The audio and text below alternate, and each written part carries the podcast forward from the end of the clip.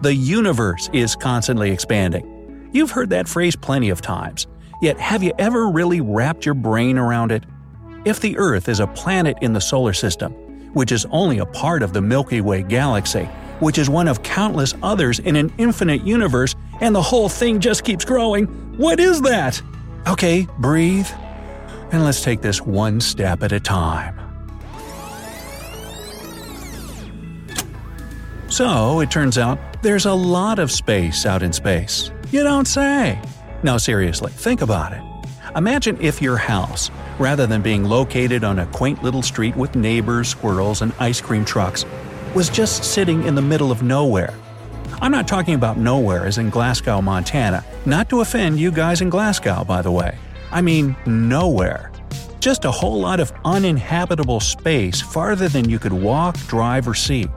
That house is our galaxy, floating around on a giant sea of nada. And that nada is only getting bigger as the universe expands exponentially. It all started with the Big Bang, not the TV show. Surely you've heard of this cosmic beginning of all beginnings that took place around 14 billion years ago. Within an itsy-bitsy fraction of a second, as in a decimal followed by 31 zeros, the universe was born. And this baby had quite a growth spurt. It'd be like something smaller than a strand of DNA, blowing up to tens of trillions of miles long. That's also a bunch of zeros, and a long short story. It's ginormous and only getting bigger. And as it gets bigger, it grows faster. That means the further you are away from, say, the Earth, the faster you move away from it. Ow! Space-time makes my brain hurt. So let's scale things back and home in on our little neck of the woods in this ever-expanding universe. The Milky Way is part of a group of galaxies known as the Local Group, our sort of cosmic neighborhood. The Local Group contains tons of dwarf galaxies that are riding on the coattails of the two big kids on the block, our own Milky Way, and its even bigger sibling, the Andromeda Galaxy. If you're wondering, a dwarf galaxy is a small galaxy that only contains a few billion stars. Oh, only a few billion! Hey, compare that to our own grand spiral galaxy, which has something like 200 to 400 billion stars. The Local Group is itself just a tiny piece of an even larger group of galaxies called the Laniakea supercluster. It has over 100,000 galaxies, ours being just one of them. Feeling small yet? Wait, it gets better. That sounds like a busy enough neighborhood to me, but remember that quote of the year, there's a lot of space in space. So these objects are millions of light years away from each other.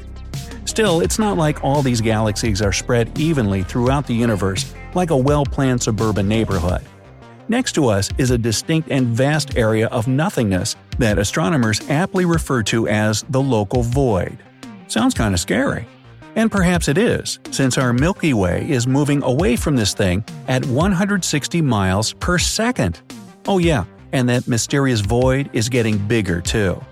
How do we know that? Well, by measuring it, of course. Gravity makes galaxies move closer to each other, so these voids expand as objects move away from them. The reason the local void is so interesting to scientists is that the matter that composes the Milky Way and everything else in the Local Group likely came from the void itself. Astrophysicists hope that these space voids can tell us something more about dark energy, but I'll get into that a bit later. Unfortunately, despite this mysterious empty house sitting right next to ours, it's been difficult to study because we can't get a good view. It's located behind the central mass of our galaxy, and it's not like we can stand on our tippy toes to try and get a peek of the thing. But scientists didn't give up so easily. Think of it like having crummy seats to a championship soccer game. The only tickets you could afford were the ones that had that obstructed view box checked off on the website. You figured it wouldn't be that bad, but when you got there, sure enough, not only are you in the last row of the highest section of the stadium, but there's also a big steel beam right in front of you. Ugh.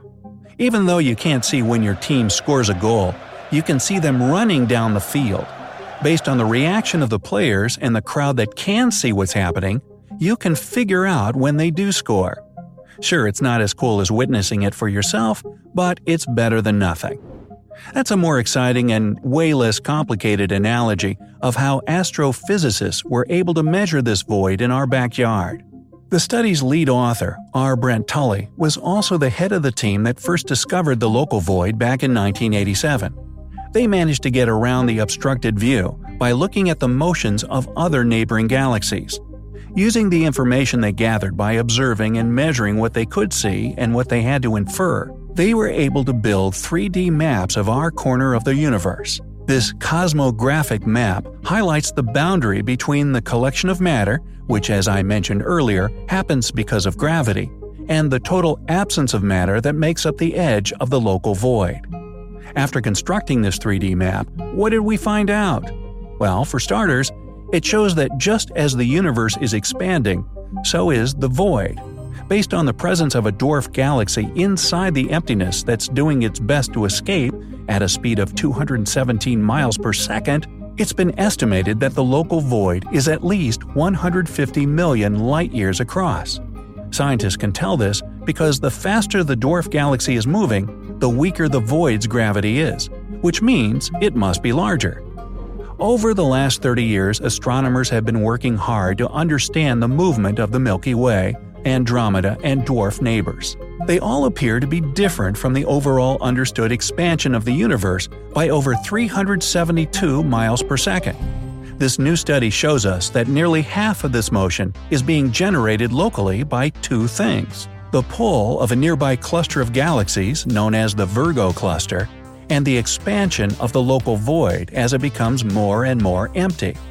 So is this void next to us actually just 150 million light-years of nothing? Yeah, pretty much. There are still some of these dwarf galaxies floating around, like the one they used to measure the void. There's also some dark matter and hydrogen clinging around near those. But other than that, it's a whole lot of nothing. That's why it's called a void, I guess. Ironically, because of all the nothingness there is inside of space voids like our own, these things still find themselves filled up with something.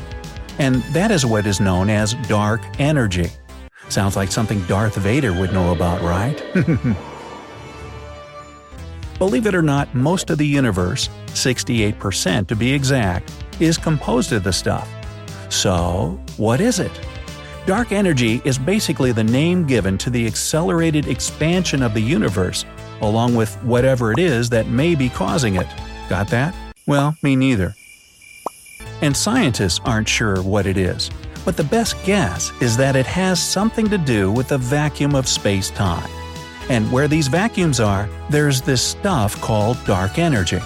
Despite the tough-sounding name, dark energy is not very strong at all.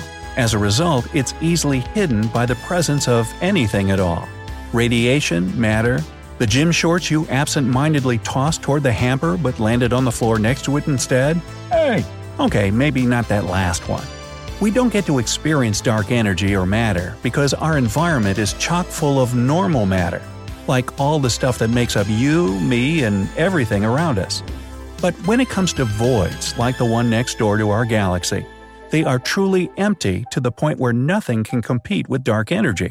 That's why dark energy is free to do its thing and expand and expand and expand some more. The expansion of the universe happens mostly within these voids, and as they push out on their surroundings, they drive more galaxies apart. I guess if we want to visit our neighbor Andromeda to return the lawnmower we borrowed, we may want to leave soon. Otherwise, it could take another billion more years to get there. So, what about you? What do you think about when you look up at the stars at night? Let me know down in the comments. If you learned something new today, then give this video a like and share it with a friend. But hey, don't disappear into a void just yet. We have over 2,000 cool videos for you to check out right here. Just click on this left or right video and enjoy. Stay on the bright side of life.